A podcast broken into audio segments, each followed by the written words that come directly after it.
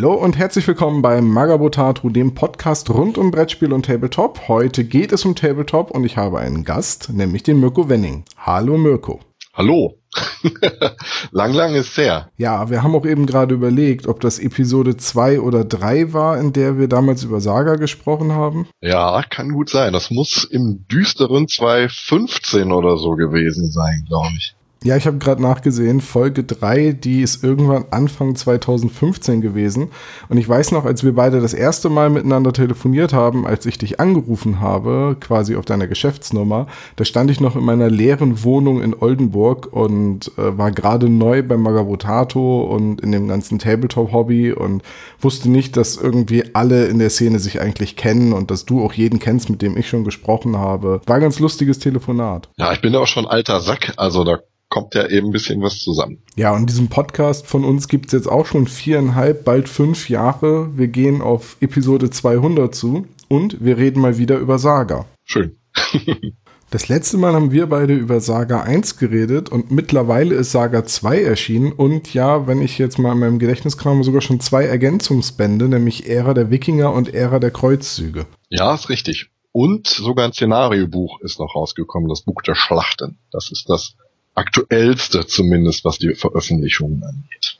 Jetzt war das ja bei Saga 1 noch so, dass man im Grundregelwerk auch Regeln für verschiedene Fraktionen hatte. Also es war ja das, die Ära der Wikinger, das dunkle Zeitalter mit Anglodenen, Wikingern und so weiter und äh, dann quasi immer auch noch einen Regelpart in den anderen Büchern hatte. Und dann gab es noch einen Band, der alle Völker zusammengefasst hat. Und bei Saga 2 ist es jetzt ja so, dass die Spielregeln quasi ein eigenes Heft sind und dass man dann einen Ergänzungsband braucht, je nachdem, welches Zeitalter man spielen will. Ja, das stimmt. Hat auch meiner Meinung nach einen guten Grund.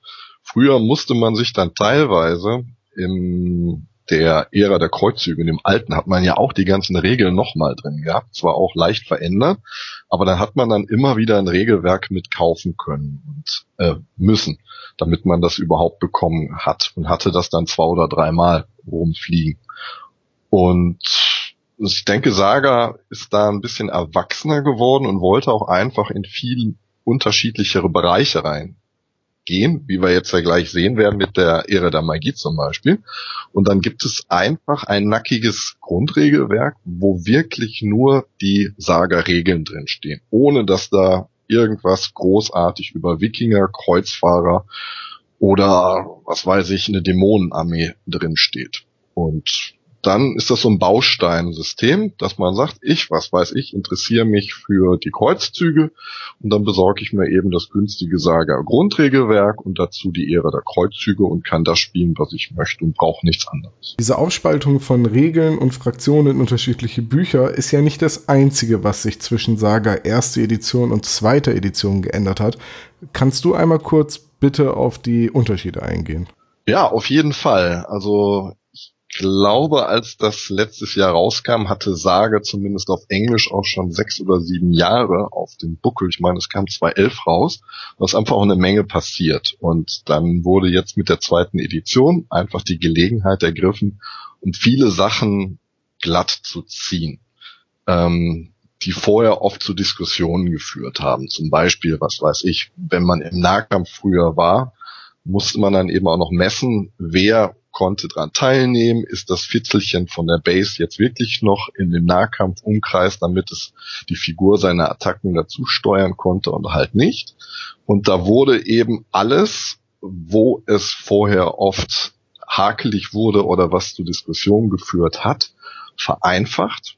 Auch hier und da definitiv ähm, zu Kosten, dass der taktische Tiefgang ein wenig runtergegangen ist, aber dadurch gab es eben keiner oder gibt es keine Diskussion mehr. Und da wurden eben andere Aspekte hinzu ähm, geführt, die definitiv mehr taktischen Tiefgang mit sich bekommen haben. Da ist jetzt zum Beispiel eine Truppenverschiebung möglich. Früher war es bei Saga so, dass wenn ähm, du mitten im Spiel warst, sind dir regelmäßig einfach die Saga-Würfel ausgegangen, mit denen man dann eben auch seine Einheiten aktivieren kann. Und dann haben ganze Einheiten das ganze Spiel über irgendeine Ecke rumgestanden. Man hatte vielleicht einen guten Plan, was man mit denen vorhatte, aber es kam nie dazu, weil die einfach nicht mehr so wichtig waren, als dass ich einen Saga-Würfel für eine Aktivierung verschwende. habe. Und da gibt's jetzt die Truppenverschiebung, das ist eine Sonderregel, dass eine Einheit sich zum Beispiel gratis für eine Bewegung aktivieren kann, wenn die eben relativ weit vom Gegner entfernt ist, um dann einfach wieder ins Spielgeschehen einzugreifen. Das ist zum Beispiel eine Sache. Ähm, Im ganzen Nahkampf hat sich auch eine Menge getan. Früher hat man angegriffen und hat sein, musste dann der Angreifer die Hosen runterlassen und alle seine Nahkampffähigkeiten spielen und die Ermüdung von dem Gegner benutzen und so weiter, bevor der Gegner eben reagiert hat. Und jetzt ist das mehr so ein Pokerspiel geworden. Das heißt, man geht in den Nahkampf, der Angreifer wählt die erste Sache, die er machen möchte, was weiß ich, benutzt einen Punkt Ermüdung, um die Rüstung der gegnerischen Einheit zu senken. Und dann ist eben der Verteidiger gezwungen, darauf zu reagieren, wenn er den mag. Der kann dann aber auch pokern und sagen, ne, ich setz aus, ähm, und dann hat eben der Angreifer die Möglichkeit, wieder was zu tun oder sagt, na gut, wenn du nichts tust, dann tue ich jetzt auch nichts mehr. Und dann endet eben die Phase, wo Fähigkeiten gespielt werden müssen, obwohl man vielleicht noch was liegen hat und es wird dann eben direkt ausgewürfelt, wie es ausgeht.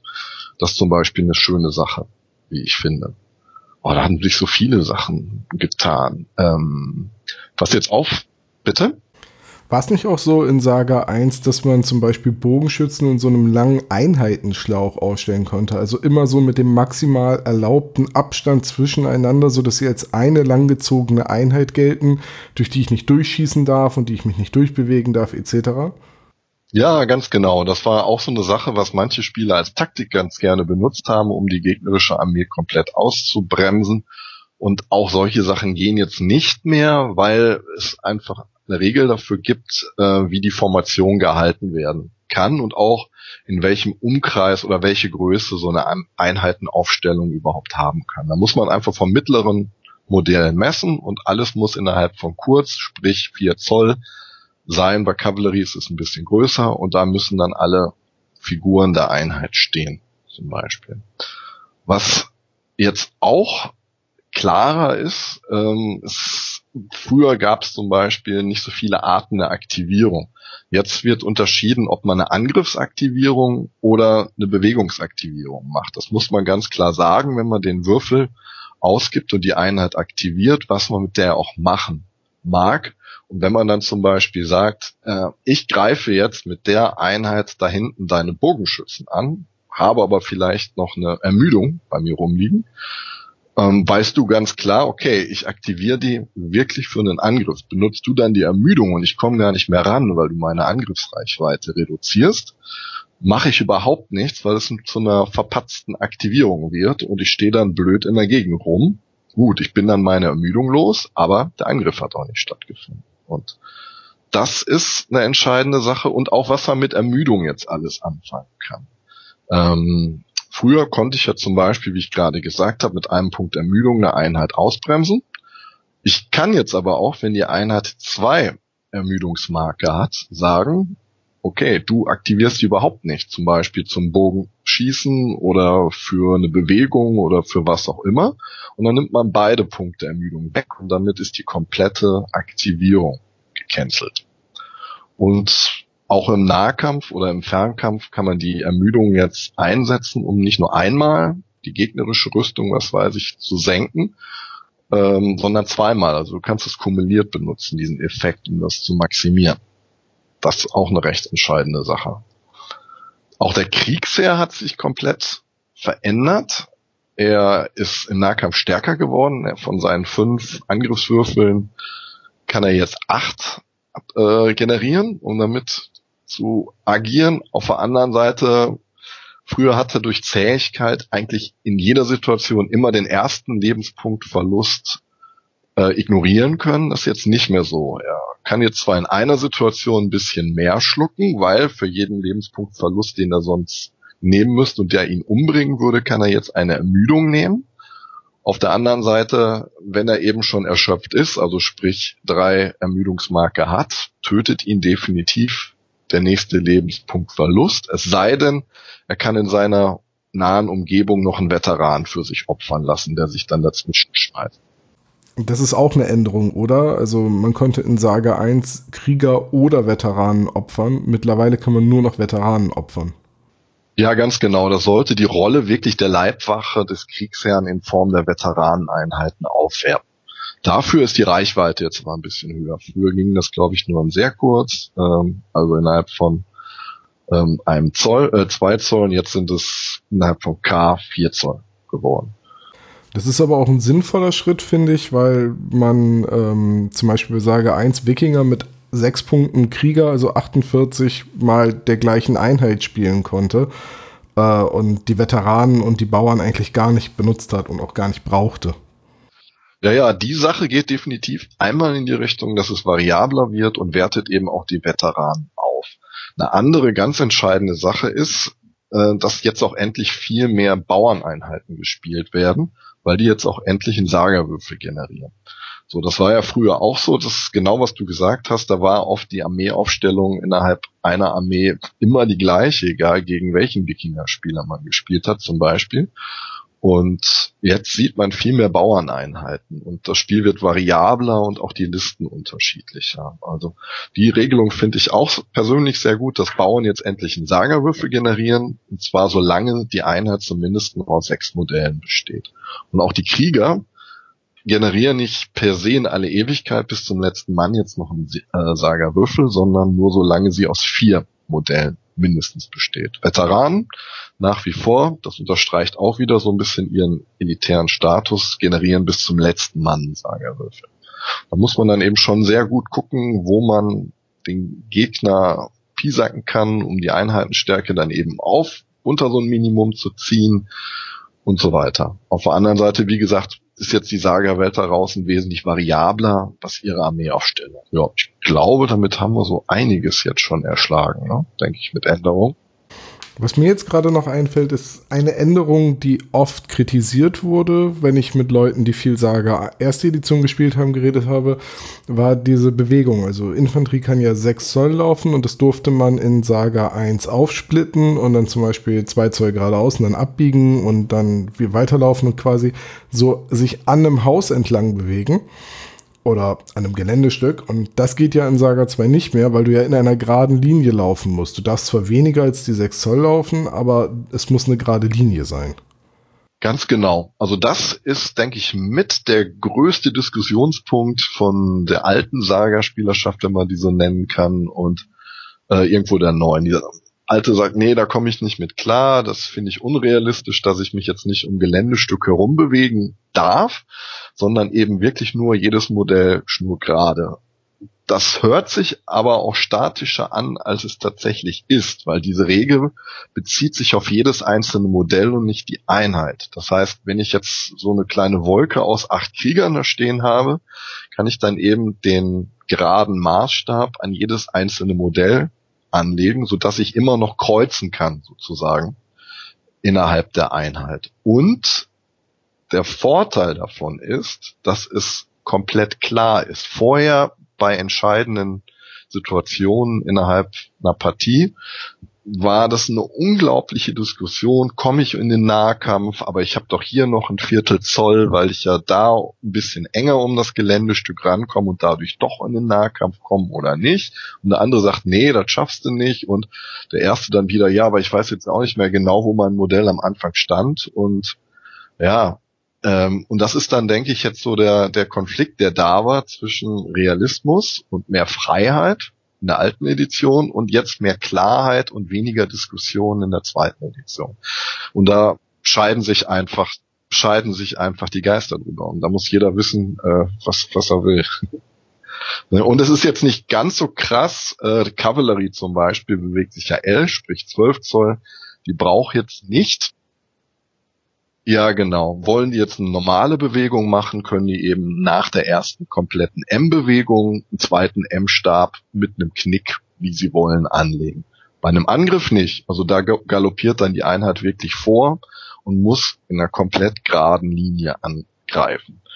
Ich finde das sogar persönlich taktischer, weil du in deinem Spielzug viel mehr auch antizipieren musst, was der Gegner macht und dementsprechend deine Einheiten aufstellen, damit eben andere eigene Einheiten oder Gelände dich bei deinem nächsten Spielzug nicht behindert, so dass dann eben Angriff nicht mehr möglich ist. Ne? Zum Beispiel. Das erinnert mich jetzt so ein bisschen an X-Wing. Ich weiß, der Vergleich mag etwas haken, aber was ich meine ist, da hast du ja auch diese Schablone und kannst dich, kannst dir aussuchen, ob du ein kurzes Stück nach vorne fliegst oder ein längeres oder ob du eine Kurve fliegst, aber du musst immer der gesamten Schablone folgen. Das mag zwar ein bisschen unintuitiv scheinen bei jetzt Saga, aber ist ja dann wenigstens spielerisch klar geregelt, also keine Regeldiskussion. Ja, und eben im Gegensatz zu X-Wing hast du, was ich gerade schon meinte, eben eben noch die ganze Einheit. So, und wenn dann eben, was weiß ich, die Häuserkante ist, kann eben ein Modell es wirklich von seinem Winkel her schaffen, schon um die Ecke zu laufen. Das andere muss eben erst noch gerade an der Ecke vorbei. Trotzdem bewegst du dich dann als Einheit immer noch halbwegs um das Gebäude rum. Nicht mehr so frei wie vorher, aber dennoch. Ja, ich habe ein paar Spiele nach Saga 2 das mal getestet und ich hatte nicht das Gefühl, dass es irgendwie stört. Irgendwie, man kann ja dann, wie du eben schon gesagt hast, die Bewegung auch anders nutzen, um immer noch im Pulk zu bleiben oder von der Deckung zu profitieren. Aber es spielt sich halt ein bisschen anders. Also ich denke, es ist eine Frage der Gewöhnung und der Offenheit. Und es verbietet ja niemand irgendjemanden, nach erster Edition zu spielen oder die ein oder andere Regel aus der ersten Edition zu belassen und nur ein paar andere Änderungen reinzunehmen. Ich glaube nicht, dass das großartig. Nee, was man am privaten Spieltisch macht, ist ja eh die eigene Sache. Ja, ja, eben. Und ich glaube nicht, dass das das Balancing auch von den neuen Schlachtplänen und den neuen Fraktionsregeln großartig aus dem Lot bringt. Ne, aber ja, also das, es gibt da definitiv Diskussionspunkte, die sind passiert und da sind auch auf jeden Fall einige alte Spieler auf der Strecke geblieben, aber ich weiß, weil ich ja nun mal sehe, äh, wie sich's verkauft, es sind definitiv mehr Spieler geworden, als es jemals bei Saga 1 waren. Von daher kann das nicht ganz schlecht nur insgesamt sein. Also Saga 2 ist sehr erfolgreich. Ja, also wir haben das Saga 2 Grundregelwerk mit einer relativ hohen Auflage schon komplett nachdrucken müssen und auch jetzt die zweite Auflage geht so ganz langsam, aber sicher auch dem Ende entgegen. Und ich denke, dass so Ende des Jahres unter Umständen äh, sogar die dritte Auflage dann gedruckt wird, was wir mit Saga 1 mit kleineren Auflagezahlen nie geschafft haben. Tja, das klingt doch gut für die Zukunft des Systems. Und jetzt kommt ja auch Saga Ära der Magie. Und ich glaube, wenn ich so aus meiner eigenen Erfahrung sprechen darf, von entsprechenden Gesprächen auf Messen, auf Cons etc., das ist so die am heißesten erwartete Erweiterung für Saga. Absolut. Also ich habe noch nie jetzt, und das ist jetzt auch schon das, warte mal, Ära, das erste Grundregelwerk, zwei, drei, vier, fünf, sechs, ist das siebte Buch, wo Schlachtpläne drinstehen, über beide Editionen zusammengenommen, was wir jetzt rausbringen. Und ich habe jetzt mehr als insgesamt vorher in den fünf Jahren Saga Anfragen bekommen, was denn endlich kommt, wie es aussehen wird und, und, und. Und genau das, was du sagst, das äh, spüre ich selber ganz stark. Ich komme ja selber aus der Fantasy-Szene. Ich habe 25 Jahre lang Warhammer gespielt, mit der dritten Edition in den 80ern irgendwie angefangen. Und als es dann irgendwie ein bisschen seltsam wurde, nach 2010, 2012 auch weiß ich nicht, zehn bemalte Armeen in meinen Vitrinen hier stehen, die komplett verstaubt sind, Herr der Ringe Armeen auch. Und diese alte Liebe, die man dann irgendwo noch so spürt zum, was weiß ich, Bäume-Universum oder Herr der Ringe oder was weiß ich, was die Leute sonst gerne immer noch gespielt haben, wird damit wirklich äh, wieder aufgelebt irgendwie. Und genau das ist auch Ära der Magie ist möchte jetzt nicht irgendwelche Armeelisten rausbringen für äh, Zwerge, Elfen und so weiter, das gibt's nicht. Oder selber wie viele andere Figurenhersteller in dem Bereich hauptsächlich ihre Figuren verkaufen. Darum geht's eben Studio Tomahawk Gott sei Dank nicht. Die wollten einfach diese alte Fantasy-Liebe, diese aus den ähm, ersten Tagen ihrer Tabletop-Erfahrung haben und immer noch im Herzen tragen, wieder aufleben lassen. Aber eben im Jahre 2000 19 mit einem richtig coolen System. Und deshalb kann man das auch eher so nennen, dass dann eben die ersten sechs Fraktionen, die jetzt in diesem Ära der Magie abgehandelt werden, weil vielleicht kommt noch mal ein Erweiterungsband, sind eher so Archetypen der Fantasy. Also was weiß ich, da gibt es die, die Horde zum Beispiel oder die Untoten Legionen oder die Anderswelt und das, die Horde sind jetzt eben keine Orks unbedingt, aber es können Orks sein, sondern es ist eher einfach von der Vorstellung her ein Volk, was plündernd durch die Fantasy-Welt zieht und Königreiche erobern möchte und andere Zivilisationen niederreißen mag, weil das einfach in ihrer Natur liegt. Aber ob man da jetzt Ork-Figuren, Wildlinge, Skaven, eine Goblin-Horde oder Barbaren nimmt äh, oder Tiermenschen, das bleibt dir überlassen. Und so ist das ganze Buch aufgeführt. Also es gibt sechs Fraktionen, Namentlich sind das die großen Königreiche und das sind dann zum Beispiel, weiß man könnte Imperium oder Bretonen dafür nehmen, aber vielleicht auch Hochelfen, also eine relativ hochentwickelte Zivilisation. Dann gibt's als zweites die Herren der Wildnis. Das ist so ein sehr naturverbundenes Volk, was eher für sich in dem eigenen Reich lebt. Aber das das könnten Waldelfen sein, das könnten aber auch Tiermenschen sein, die irgendwo leben oder was weiß ich, Echsenmenschen im Dschungel oder Waldgoblins in einem dichten Waldgebiet, komplett egal. Dann gibt's als drittes die Untoten Legionen und darin vereinigen sich dann natürlich, weiß ich nicht, irgendwelche Zombie, Skeletthorden oder aber auch eine Camry trockene Untotenarmee könnte es sein. Ne? Dann, wie gesagt, die Horde, da habe ich ja schon ein bisschen was zu gesagt. Dann gibt's als fünftes die Anderswelt. Das ist dann eher so die Dämonenseite. Es könnten aber auch Engel sein oder irgendwelche Cthulhu-Horden, aber sehr elitär. Also die haben zum Beispiel keine Bauern in ihren Armeen. Und als letztes gibt's dann noch ähm, die Fraktion die Herrscher des Unterreichs. Und da sagt der Name ja schon eigentlich eine Menge. Das könnten sehr gut die Zwerge sein, es könnten aber auch die Skaven sein, es könnten aber auch Nachtgoblins sein oder Dunkelelfen, die unter Erde aller AD und D ja Dasein fristen. So, und das sind eben dann eher so Archetypen, die einem eine Vorstellung geben, wie so eine Fraktion oder eine Armee aussehen soll. Und da muss man gucken, hat man da Bock drauf, passt die eigene Figurensammlung oder das Projekt, was ich machen möchte, da irgendwo rein. Aber es kann auch eben fraktionsübergreifend Armee schön eingesetzt werden. Was weiß ich, Goblins sind eine, ist ein schönes Beispiel. Da könnte man bestimmt die Horde rausmachen. Man kann da aber eben auch sehr gut die Herren der Wildnis rausmachen, wenn man da eben Waldgoblins auf Spinnenreitern und sowas zu macht. Oder aber Nachtgoblins und dann die Herrscher des Unterreichs.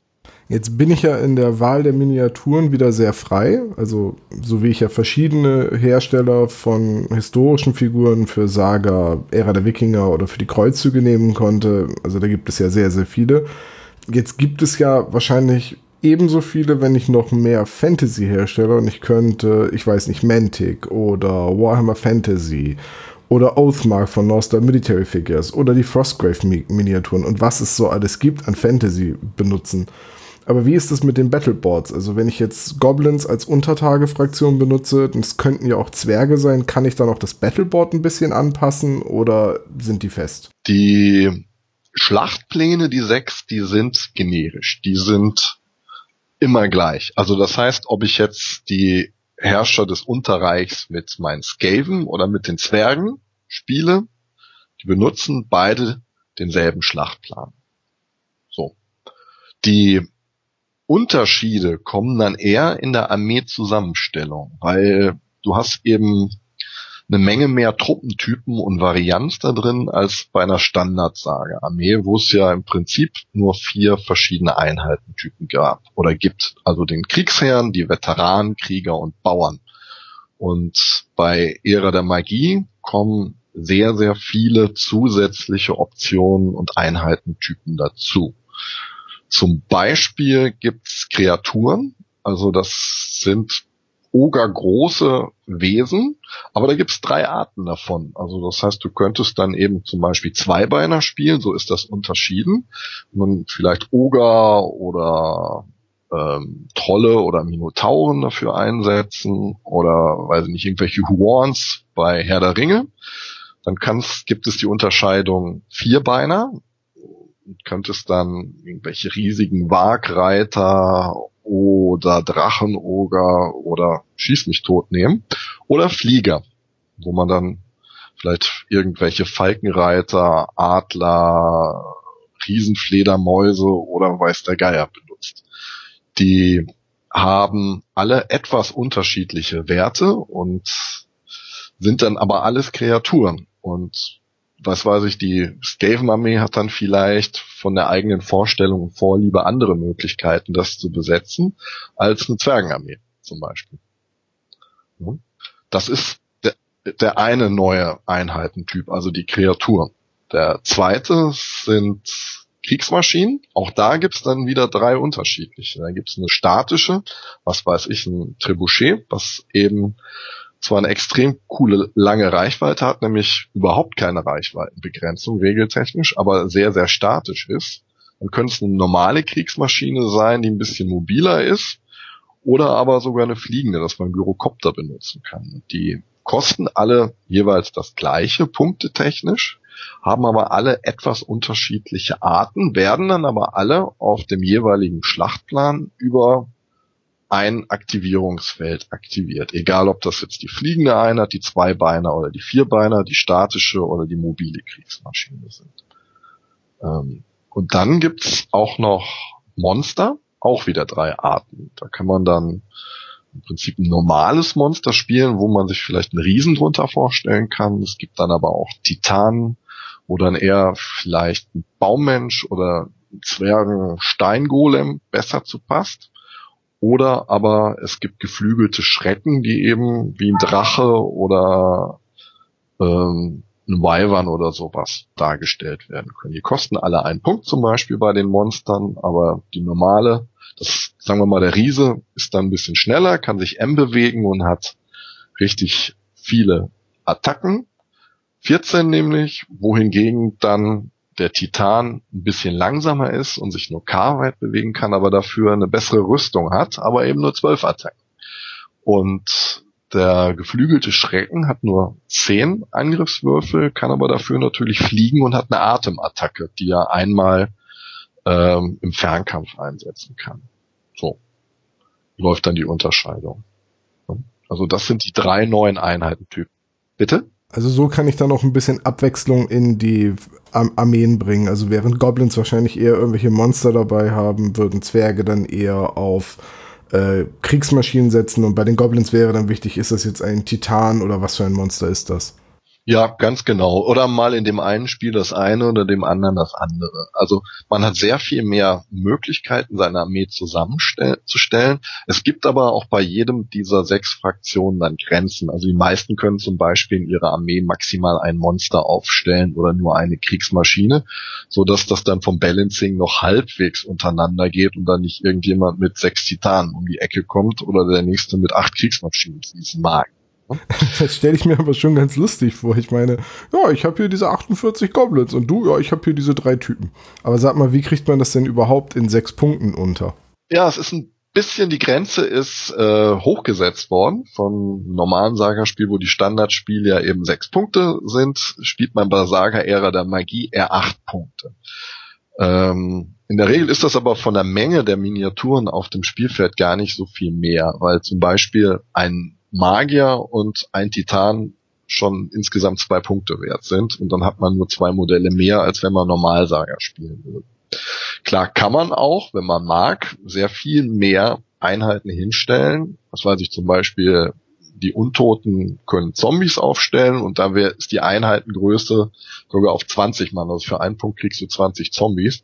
Darfst allerdings auch nicht mehr Zombie-Einheiten als noch andere Einheiten auf dem Spielfeld haben. Und dann könnte ich ja bei acht Punkten auch vier Einheiten A20 Zombies hinstellen, plus noch ein bisschen was anderes. Ne? Also je, wie man mag. Auch bei den Kriegsherren ist es ein bisschen variabler, weil die dürfen nicht nur wie bei Saga normal, ähm, das weiß ich, vielleicht mal ein Reittier haben, sondern hier können die auch auf einer Bestie reiten, die vielleicht sogar fliegen kann. Da geben die ein paar ihrer normalen Sonderregeln ab. Wie folgt mir, dass die eben noch Einheiten in einer gewissen Umgebung mit aktivieren können, kriegen dadurch aber mehr Attacken oder aber eine höhere Zähigkeit, so dass die ein bisschen mehr aushalten können. Und auch das bringt noch zusätzlich Varianz mit rein. Und auch jede der sechs Fraktionen hat noch einen besonderen ähm, Champion. Das ist also so ein kleinerer Unterheld, der von Fraktion zu Fraktion unterschiedlich ist. Also bei der Horde darf der auch auf einem Streitwagen zum Beispiel fahren und da dann noch wie wild Speere werfen und irgendwo in den Gegner reinpreschen. Und da gibt's dann Regeln für, dass auch die, die Fraktionen noch ein bisschen mehr Charakter und Unterscheidung untereinander bekommen. Und es gibt natürlich dann noch Magier. Genau, auf die namensgebende Magie wollte ich gleich noch kommen. Eine Frage nochmal, ich bin mir nicht sicher, ob du es schon gesagt hast, aber wie bezahle ich eigentlich für Kreaturen, Monster, Kriegsmaschinen etc.? Kosten die alle einen Punkt? Das ist unterschiedlich. Die meisten Einheiten wie ein Monster kostet einen Punkt. In der Regel kosten ansonsten zwei Kreaturen einen Punkt, also zwei Oger kriege ich für einen Punkt. Ähm, da sind sie dann aber dann doch ein wenig variabler geworden, weil zum Beispiel bei den Ogern, wenn ich einen dritten in die Einheit integrieren möchte, kann ich irgendwo aus einer anderen Veteranen, Krieger oder Bauerneinheit ein paar Modelle einfach rauslassen. Also sprich, den dritten Oger würde ich für zwei Veteranen, vier Krieger oder sechs Bauern aufstellen. Und das gleiche gilt für Kriegsmaschinen. Die kosten somit dann also eher einen halben Punkt als einen ganzen Punkt. Also sehr flexibel sozusagen. Ja, eben. Aber sonst bekommst du ja auch selbst in die acht Punkte nicht irgendwie von allem ein bisschen was rein, wenn, wenn das alles immer einen Punkt kosten würde. Ähm, ja, aber auch so eine Kriegsmaschine zum Beispiel, dadurch, dass die nur einen halben Punkt kostet, die ist eher unterstützend im Spiel, als dass die sehr wahrscheinlich mit einem glücklichen Treffer direkt das Spiel entscheiden würde. Also zum Beispiel so eine statische Kriegsmaschine schießt mit zwei Angriffswürfeln ohne Reichweitenbegrenzung. Aber dann hast du eben auch nur zwei Würfel und damit wirst du in der Regel nicht die Einheit zerstören oder so, sondern die setzen Nadelstiche und unterstützen die Spielweise der gesamten Armee, werden aber sehr wahrscheinlich nicht das Spiel entscheiden. Da kann man ja aber bei Saga auch sehr taktisch agieren und zum Beispiel eine angeschlagene Einheit mit einer Fernkampfattacke rausnehmen, damit alle drumherum Ermüdung kriegen und solche taktischen Spielereien. Und was bei vielen neuen Einheiten äh, der Fall ist, ist, dass Basaga hat immer alles nur einen Lebenspunkt und das hat sich auch nicht geändert. Ähm, und es ist jetzt sehr viel bei diesen größeren Kreaturen, bei den Kriegsmaschinen oder auch den Monstern über Zähigkeit geregelt worden. Also selbst der Titan hat nur einen Lebenspunkt, verliert er den, ist er ausgeschaltet aus dem Spiel. Aber er hat halt eine Zähigkeit mit einem Wert von zwei. Das bedeutet, bekommt er zum Beispiel durch die Kriegsmaschine ähm, zwei Punkte Schaden, kann er, weil er Zähigkeit zwei hat, muss er nur eine Ermüdungsmarke nehmen, um zwei Punkte Schaden abzuhalten. Und bei diesen ganzen Kreaturen, also auch bei Ogergroßen und eben bei den Monstern, ist die Erschöpfungsgrenze von drei auf vier Ermüdungsmarken erhöht worden. Das heißt, so ein Titan, der Baumensch, kann eben vier Ermüdungsmarken schlucken, bevor er erschöpft ist und dann eben beim wirklich beim nächsten Lebenspunktverlust, den er erleidet, sterben. Und somit kann er maximal acht Punkte Schaden absorbieren, bevor er stirbt. Weil er eben vier Ermüdungsmarken nehmen darf. Und so ist das auch bei ogergroßen Kreaturen geregelt. Die haben dann Zähigkeit 1, aber eben auch eine Erschöpfungsgrenze von 4. Und bevor man dann eben den ersten Oger wegnehmen muss, kann man eben erstmal vier Ermüdungsmarken sammeln. Aber das heißt, man, man dünnt dann erstmal oder den Gegner ein bisschen aus, indem man Ermüdungsmarken verteilt, die ja dann auch wieder im Nahkampf einsetzbar sind. Aber da muss man auch gut überlegen, was weiß ich, schießt die Kriegsmaschine auf die Oger-Einheit und er muss sich jetzt dann schon zwei Ermüdungsmarken nehmen und ich greife dann mit der nächsten Einheit die Oger an. Überlege ich mir sehr gut, ob ich jetzt die Rüstung senken möchte von der Oger-Einheit, aber die dadurch natürlich wieder mehr Lebenspunktverluste durch ihre Zähigkeit aufhalten kann, oder belasse ich das einfach, damit schneller ein Oger stirbt, ich dann aber schlechter treffe muss man dann sehr gut gegeneinander abwägen. Da müssen dann die Leute, die ein bisschen Wahrscheinlichkeitsrechnung können, eben immer schnell überschlagen. Was ist jetzt besser? Zwei Erfolge bei einer niedrigeren Rüstung oder ein Erfolg bei einer höheren Rüstung? Als Grundregel ist, treffe ich irgendwas nur auf einer 6, dann macht es durchaus Sinn, die Rüstung auf 5 zu senken, weil damit verdoppel ich die Chance meiner möglichen Treffer. Von einem Sechstel auf ein Drittel. Ne? Und das würde ich in jedem Fall oft mitnehmen, äh, gerade wenn ich nicht so viele Würfel werfe, aber alles darüber, das ist dann den Statistikern überlassen oder eben der Erfahrung. Ja, aber man braucht eben nur noch eine 6 und hat viele Würfel und dann entscheidet man sich halt eher dafür.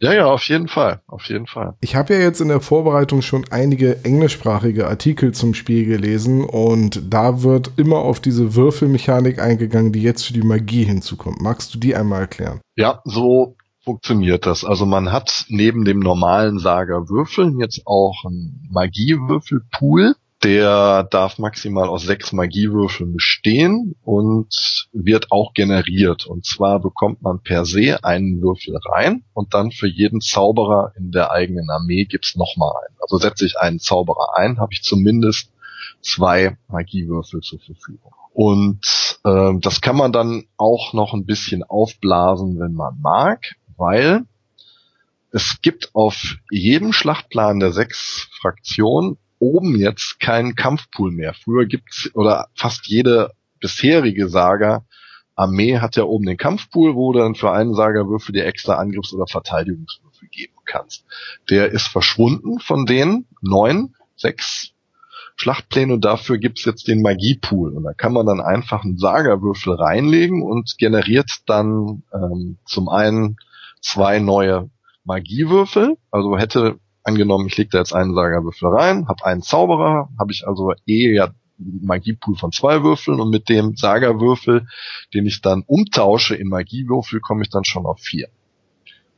Ne? Und so kann man dann, was weiß ich, wenn man ein, zwei fiese Sachen äh, in der Schlacht gerade zu dem Zeitpunkt auf jeden Fall umsetzen muss, äh, das ein bisschen aufbraten. Ist aber auch wieder relativ flexibel. Ja. Und dann funktioniert das so, zu einem beliebigen Zeitpunkt im, ah nee, einen Schritt vielleicht noch zurück. Es gibt sechs Schulen der Magie. Da gibt es so Sachen wie Metall oder Licht oder Tod und Zeit. Und die haben jeweils sechs unterschiedliche Zaubersprüche innerhalb ihrer Schule. Und jede Fraktion hat Zugriff auf zwei Schulen der Magie. Also habe ich grundlegend mit einem Magier einen Pool von zwölf verschiedenen Zaubersprüchen und da darf sich jeder Zauberer drei Stück vor Spielbeginn aussuchen und die beherrscht er. Und das muss allerdings passieren, zu dem Zeitpunkt, wo ich zu Hause sitze und eigentlich meine Armee aufstelle, muss ich mir schon meine Zaubersprüche auswählen. Also ich weiß noch nicht, welcher Gegner kommt und ich weiß nicht, welches Szenario kommt und was der Gegner wirklich selber aufgestellt hat, damit man sich eben nicht total spezialisieren kann und sagen, okay, ich, was weiß ich, du hast so viel Fernkampf dabei, dann nehme ich jetzt einen Zauberspruch, wo ich mal eben ein Geländestück vor deinen Kriegsmaschinen aufploppen lassen kann, weil das würde dann unter Umständen das Spiel dann schon im Vorfeld ziemlich kippen lassen können. Und so ist das nicht möglich, weil ich muss mich entscheiden, wenn ich zu Hause meine Armeeliste schreibe. So, und dann gibt es einmal im Buch äh, zu jedem Zauberspruch entweder ist der abgedruckt als Karte, es wird aber eben auch auf Deutsch ein Kartenset geben, wo dann eben du Magiekarten einfach hast. Und die funktionieren dann so ein bisschen wie so ein Minischlachtplan. Ähm, da ist dann der Zauberspruch mit seiner Wirkung drauf, aber jeder Zauberspruch kann in drei verschiedenen Stufen gesprochen werden. Dann gibt es dann eine Stufe 1, die in der Regel mit einem beliebigen Würfelsymbol äh, bedient werden kann und aktiviert werden kann. Dann gibt es die Stufe 2, wo der Effekt schon um einiges heftiger ist. Und dann gibt es die Stufe 3, wo der Effekt nochmal richtig, richtig viel stärker wird. Das birgt allerdings dann auch Gefahren. Da kommen wir dann gleich zu. Und dann sagt man, ich mache jetzt Zaubersprüch XY, ein Blitzstrahl und benutze dafür zwei Würfel aus meinem Pool und dann werfe ich die. Und dann kann ich mich dann, nachdem ich die Ergebnisse, der, die ich gewürfelt habe, entscheiden, ob ich die Stufe 1, 2 oder 3 nehme, wenn ich dann eben das entsprechende Würfelsymbol auch dabei habe. Also die dritte Stufe Brauche natürlich ein selteneres Würfelsymbol als die erste Stufe, wo ich in der Regel immer einen beliebigen Würfel drauflegen kann. Aber ich muss auch nicht die höchste Stufe nehmen. Selbst wenn ich dann quasi eine 6 gewürfelt habe, kann ich die natürlich eben auch auf die Stufe 1 legen oder die gefahrlose Stufe 2, wohin wir dann jetzt kommen. Weil möchte ich Zauberspruch auf der dritten Stufe nehmen, äh, muss ich auf einer Tabelle für die Gefahren der Magie würfeln. Das ist eine Tabelle, die ich mit 2W6, mit 2W6 ähm, bediene und dann gucke, ob mir vielleicht bei dem Zauberspruch der Kopf platzt oder ich den Zauberspruch vergesse oder aber ich die gewaltigen Energien doch noch irgendwie kontrollieren kann. Also bei einer 6, 7, 8 sind da die wahrscheinlichsten Ergebnisse. Passiert gar nichts, ist nochmal gut gegangen. Aber bei einer 2 und 12 zum Beispiel stirbt der Zauberer und reißt auch einen ganz guten Krater und kann noch Einheiten in der Nähe mit in den Tod nehmen, zumindest ein paar Modelle. Ein Zauberspruch klappt in jedem Fall trotzdem. Aber Magie bleibt immer auch ein Risiko. Ja, ganz genau. Also Stufe 1 und 2 sind eben komplett gefahrlos und die Stufe 2 macht auch schon einen ordentlichen Effekt. Äh, aber in den entscheidenden Stellen einer Schlacht kann es auch mal nötig sein, dass man die Stufe 3 braucht. So. Insgesamt ist es aber jetzt nicht wie ich zumindest Warhammer am Ende erlebt habe, dass so ein Zauberspruch auch dafür sorgen kann, dass eine 40er-Einheit mal eben vom Feld verschwindet, weil die in einem Atompilz untergeht, sondern die Zaubersprüche sind eher auch unterstützend. Da macht man dann hier mal eine Ermüdungsmarke hin, gibt da mal eine extra Angriffsreichweite oder baut da mal Ermüdung ab oder sorgt dafür, dass Sichtlinien eingeschränkt werden und und und. Aber in den seltensten Fällen wird man damit dann eine ganze Einheit auslöschen können. Selbst dieser Blitzschlag auf der höchsten Stufe macht dir dann, was weiß ich nicht, zwei Verluste oder so in der Einheit. Ne? Ähm, jeder, ja, und dann funktioniert es einfach so. Ich sage, wenn ich zaubern möchte, ich möchte jetzt mit dem Magier zaubern und mache das immer zwischen zwei anderen Aktivierungen. Das zählt auch nicht als Aktivierung, also der Magier wird dadurch nicht müde, kriegt also keine Ermüdungsmarke, sondern kann das zusätzlich machen, muss aber dafür immer eine andere Aktivierung fertig haben. Also es geht jetzt nicht, dass ich eine Einheit ganz normal regulär angreifen lasse und dann bevor der Nahkampf durchgeführt wird, macht der Zauberer, der dann daneben steht, nochmal eben die Einheit stärker, sondern aktiviere ich eine Einheit für den Angriff, müssen die sich bewegen, müssen die den Nahkampf komplett durchführen, die Einheiten wieder, werden wieder getrennt und erst wenn die Aktivierung komplett beendet ist, kann dann der Zauberer sagen, ich möchte jetzt zaubern. So, man kann auch jeden Zauberspruch äh, pro Spielzug maximal einmal machen. Und ansonsten eben maximal vier Würfel für einen Zauberspruch benutzen und hat eben ja eh maximal sechs Würfel, Magiewürfel in seinem Magiepool. Ja. Ja, aber da sind schöne Effekte dabei. Was weiß ich, ich kann eine Einheit in der Nähe fliegend machen oder der Zauberer kann sich mal eben für einen Spielzug äh, in eine Kreatur oder sogar in ein Monster verwandeln, um dann selber mal irgendwo an, jemanden anzugreifen äh, und dann wahrscheinlich ziemlich blöd aus Wäsche zu gucken, wenn der danach wieder in den kleinen hilflosen Magier zurückverwandelt wird. Äh, oder er kann Nebel machen oder ein Geländestück hinstellen und was weiß ich, da gibt 36 verschiedene Zaubersprüche mit nochmal drei unterschiedlichen Stufen. Also da hat man auch eine Menge Möglichkeiten, viele, viele Sachen zu machen. Und äh, das bringt zusätzlich Komplexität natürlich ins Spiel, weil ich mir dann schon gut überlegen muss, möchte ich jetzt die Situation, wo mich eine gegnerische Einheit bedroht, durch was weiß ich, äh, Fernkampf durch Angriff mit normalen Sagerfähigkeiten unterstützt lösen oder aber möchte ich erst vielleicht mit einem Zauberspruch was machen, der meine Einheit vor dem Nahkampf stärker macht und dann vielleicht noch unterstützend normale Sagerfähigkeiten zum Einsatz kommen oder vielleicht kriege ich das auch komplett verhindert, weil ich die gegnerische Einheit, die mich bedroht, mit einem Zauberspruch so belaste, dass die zusätzliche Ermüdung kriegen würde, wenn ich die aktiviere oder was weiß ich, dass die mich vielleicht dann gar nicht mehr bedroht, wenn sie selber wieder dran ist. Also man hat viel mehr Möglichkeiten in, jede, äh, in jeder Situation, was man denn im Spiel so erreichen möchte. Das klingt jetzt ein bisschen so, als wären die Zauberer eine Erweiterung des Battleboards, denn so Fähigkeiten wie mach noch eine Bewegung oder beim Gegner fallen zwei Figuren um, die gab es ja früher auch schon bei Saga, also könnte man sagen, dass die Zauberer die Battleboards der jeweiligen Fraktion abwechslungsreicher gestalten. Ja, auf jeden Fall. Und es ist immer so ein Spiel mit dem Feuer. Und das nicht nur durch die drei Stufen, wo mir der Kopf platzen kann, äh, sondern auch, ich muss meistens relativ nah mit meinem Zauberer auch an eine gegnerische Einheit rankommen.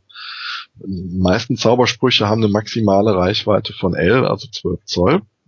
Und da muss ich dann auch sehr gut gucken, wie ich danach mit meinem Magier agiere, dass der dann eben auch nicht direkt stirbt. Weil so ein Magier ist nun mal kein Krieger und kein Kriegsherr und das ist dann auch wieder so ein Spiel mit dem Feuer. Wie kriege ich den dann nach den äh, sicher irgendwo hingestellt, der Gegner hat vielleicht ein fliegendes Monster, dann ist es eh schwierig, mich recht frei übers Spielfeld zu bewegen.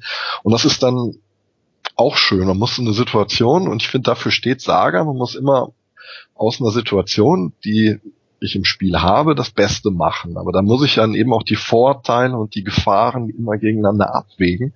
Und dann kommt noch der Glücksfaktor irgendwo hinzu, um dann zu gucken, dass ich das Optimum raushole. Ist auf jeden Fall immer spaßig, aber es sorgt schon mal dafür, dass einem auch fast der Kopf platzen kann, was man alles so machen kann.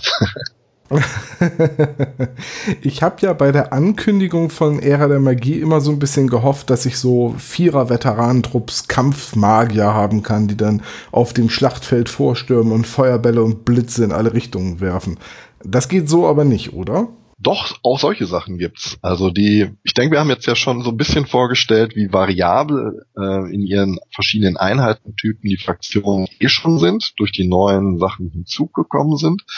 Zusätzlich gibt's aber bei jeder Fraktion erstens noch zwei Themenarmeen, die man aufstellen kann und dann noch zwei besondere Einheiten oder Charakter Verbindungen. Und da gibt's dann zum Beispiel bei den Königreichen der Menschen genau so eine Konklave der Magie, nennt die sich das, glaube ich, wo dann wirklich dann so der Todesstern aus vier Magiern aufgestellt werden kann für zwei oder drei Sagerpunkte, müsste ich jetzt auch nachschauen. Oder dass man dann doch seinen geliebten Dampfpanzer mal wieder hinstellen kann. Oder eine Themenarmee aus Minotauren aufstellen möchte, die dann eine andere Einheitszusammenstellung auch haben. Oder die Untoten können auch äh, eine Camry-Streitwagen-Armee als Themenarmee, als legendäre Armee aufstellen, wo man dann mit zwei, drei zusätzlichen Sonderregeln oder Einheitentypen, die ganz speziell dann für diese legendäre Armee sind, auch eine andere einzigartige Armee noch wirklich aus seinem Sammelsurium aus der Vitrine nehmen kann. Also ich zum Beispiel habe eine fette Camry-Armee hier auch noch stehen und ich muss die unbedingt sehr bald mal als Camry-Armee dann bei Ära der Magie auch mit vielen Streitwagen testen. Das bringt da nochmal zusätzlichen Flair und die Möglichkeit rein, auch relativ spezielle Armeen, die man hat oder haben mag, irgendwie in das System mit reinzubekommen. Allerdings äh, sind die eben nicht so in jedem Fall gebalanced wie die sechs Grundfraktionen untereinander und deshalb muss man auch, wenn man die einsetzen mag, seinen Gegner fragen, ob das auch in Ordnung ist. Und das bezieht sich auch eben auf die besonderen Einheiten. Und da gibt's echt coole Sachen. Zum Beispiel die Untoten können die vier apokalyptischen Reiter auch aufstellen. So zum Beispiel. Oder aber eben, ja, ja. Und da hat dann jede Armee nochmal so zwei, drei. Oder die Horde könnte ein Kriegsmammut aufstellen für drei Punkte. Oder irgendein anderes super fettes Viech mit einer Waffenplattform obendrauf. So. Das klingt jetzt ein bisschen so, als hätte man beim Design des Spiels wirklich im Hinterkopf behalten, dass es da draußen seit 40 Jahren Hersteller für Fantasy-Miniaturen gibt und so viele unterschiedliche Fraktionen und Modelle und dass man einfach gedacht hat, na, wir müssen den Leuten auch irgendwie mal erlauben, wieder ihren Squago-Fanten aufzustellen. Ja, auf jeden Fall. Also ich bin natürlich auch durch meine Warhammer-Vergangenheit ein bisschen vorbelastet. Aber ich denke, ähm, dass dann aber auch Spieler, weiß ich nicht, die Confrontation geliebt haben äh, oder jetzt Malifaux-Spieler oder wie gesagt Herr der Ringe oder aus der Mantic-Ecke irgendwo kommen, da ihre Fraktion, ihre Armee reinbekommen und was äh, nee, erschreckend nicht, aber was richtig cool ist, ist, es fühlt sich dann auch so an wie das, was man da stehen hat. Also ich habe jetzt schon mit meinen Mordor-Orks gegen äh, Gondor gespielt und da war man direkt äh, in den Herr der Ringe Zitaten und die man sich dann um die Ohren geschmissen hat und das Feeling kam kam auf. Aber genauso, wenn ich dann, weiß ich nicht, meine Tiermenschenarmee gegen eine äh, normale Untotenarmee mit Warhammer-Figuren dargestellt habe, kam das alte Warhammer-Feeling irgendwo wieder auf. Klar, vor dem Hintergrund, was bei Saga Ära der Magie möglich ist und man hat da keine 200 Mann stehen, aber es fühlt sich wie eine Armee an und es fühlt sich so an wie das, was man cool findet. Ja, so ein bisschen habe ich jetzt das Gefühl, Saga Ära der Magie gibt mir einen Grund dafür, warum ich in den letzten zwei Jahren 180 Skaven und Untote und was nicht alles angemalt habe. Ja, und ähm, das Buch ist auch von der Optik sehr inspirierend. Also dadurch, dass es ja jetzt nicht wie bei Ära der Wikinger, wo man ja ganz klar an die offizielle Range von Gripping Beast auch in, was die Abbildung angeht, ein bisschen gebunden ist in dem im Buchlayout, ist es bei Ära der Magie äh, sehr viel freier, was man da auch an Figuren sieht. Es sind leider aus bekannten Gefahren keine Games Workshop Modelle gezeigt, aber da sind dann Sachen von Fireforge drin, von Frostgrave, von ähm, von Mom Miniatures und ganz, ganz viele andere Hersteller. Foundry ist mit drin und Mirs Miniatures und das führt echt dazu, dass man ziemlich inspiriert durch dieses Buch blättert und dann direkt Bock auf irgendein vielleicht lange vergessenes Projekt wiederbekommt, was man mal angefangen hat oder immer machen wollte. Und das finde ich ganz schön. Äh, man merkt auch, dass da sehr viel Herzblut von den Schreibern drin steckt und dass das auch so ein bisschen ihr altes Baby und ihre alten Wurzeln im Tabletop jetzt sind, die sich dadurch irgendwie ausleben. Und ich kann es gar nicht oft genug sagen, ich bin so froh, dass Studio Tomahawk selber keine Figuren rausbringt, die sie verkaufen müssen. Die machen da wirklich nur die Regelwerke so gut und so weiter, wie sie können, aber das führt in der Regel dazu, dass du nicht so ein Armee-Creeping hast, sondern, weiß ich nicht, wir müssen jetzt die Skaven rausbringen nächsten Monat und die müssen wir am besten verkaufen und deshalb machen wir die Regeln besonders stark, sondern es ist so wie sie es hinbekommen haben, so gut gebalanced wie es geht, so flexibel wie es geht, aber was du benutzt dafür ist komplett egal und das ist denen egal, ob jetzt, weiß ich nicht, äh, Games Workshop in die Hände klatscht, weil jetzt jeder Ära der Magie spielt und deren Figuren kauft. Ja, und ich konnte mich auch nicht so zurückhalten. Also wir jetzt bei Stronghold sind auch dabei, eine Sache in Kooperation, das war noch ziemlich geheim mit äh, Tabletop Art an Ehre der Magie-Armeen rauszubringen. Ich sag mal nur untote Wikinger.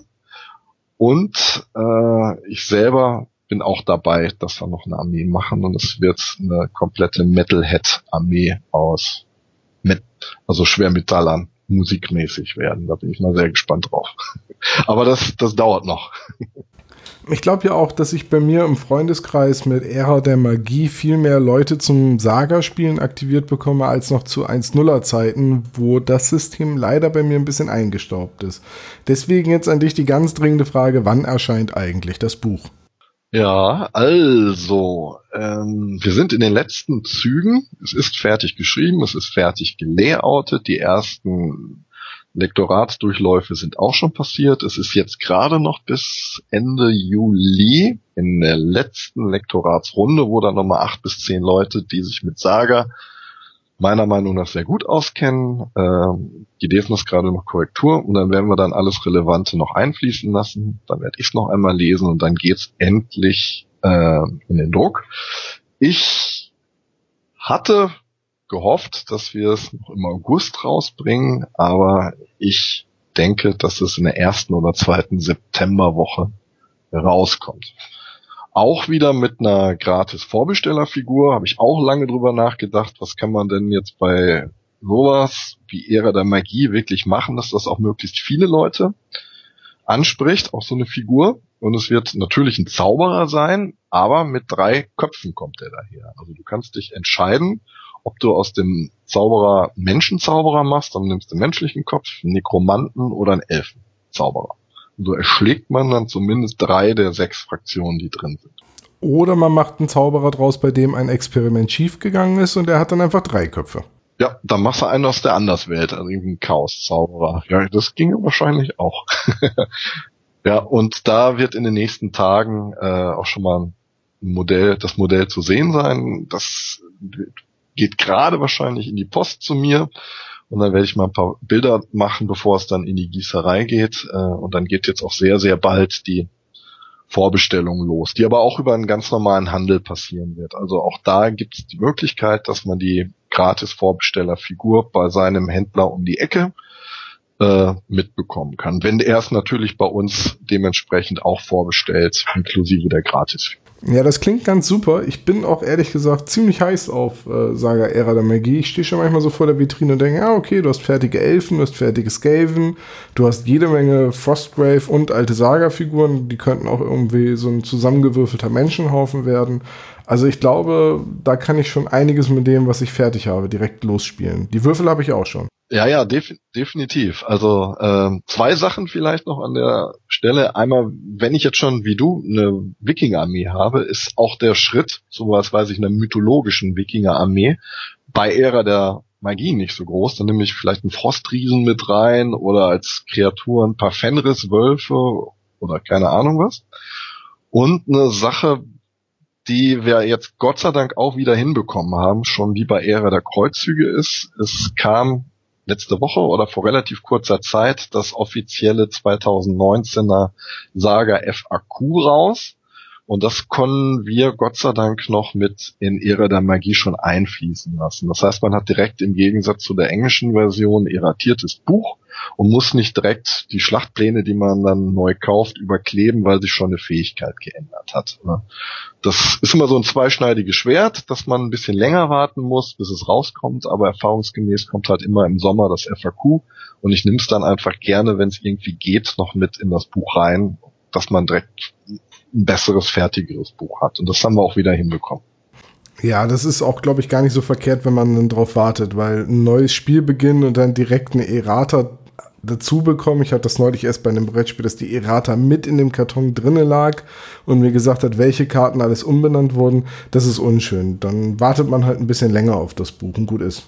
Und jetzt warte ich erstmal auf Saga Ära der Magie und freue mich dann auf die ersten Spiele damit. Tom, ich hoffe bald mal wieder, vielleicht auch mal kriegen wir ein Spielchen hin. Es zwar ein paar hundert Kilometer, aber gibt bestimmt eine Gelegenheit, wo man das untereinander kriegen kann.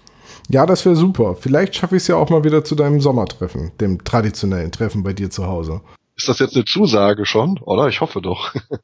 Sag mir den Termin für nächstes Jahr, dann gucke ich in meinen Kalender. Das ist wahrscheinlich das erst äh, letzte Juni-Wochenende jetzt wahrscheinlich. Ja, dann muss ich mal schauen, ob ich da schon frei habe. Mirko, wenn jetzt Leute Fragen zu Saga Ära der Magie haben und die bei uns auf der Seite posten, können die dich da auch erreichen? Also schaust du auch mal bei uns in die Kommentare?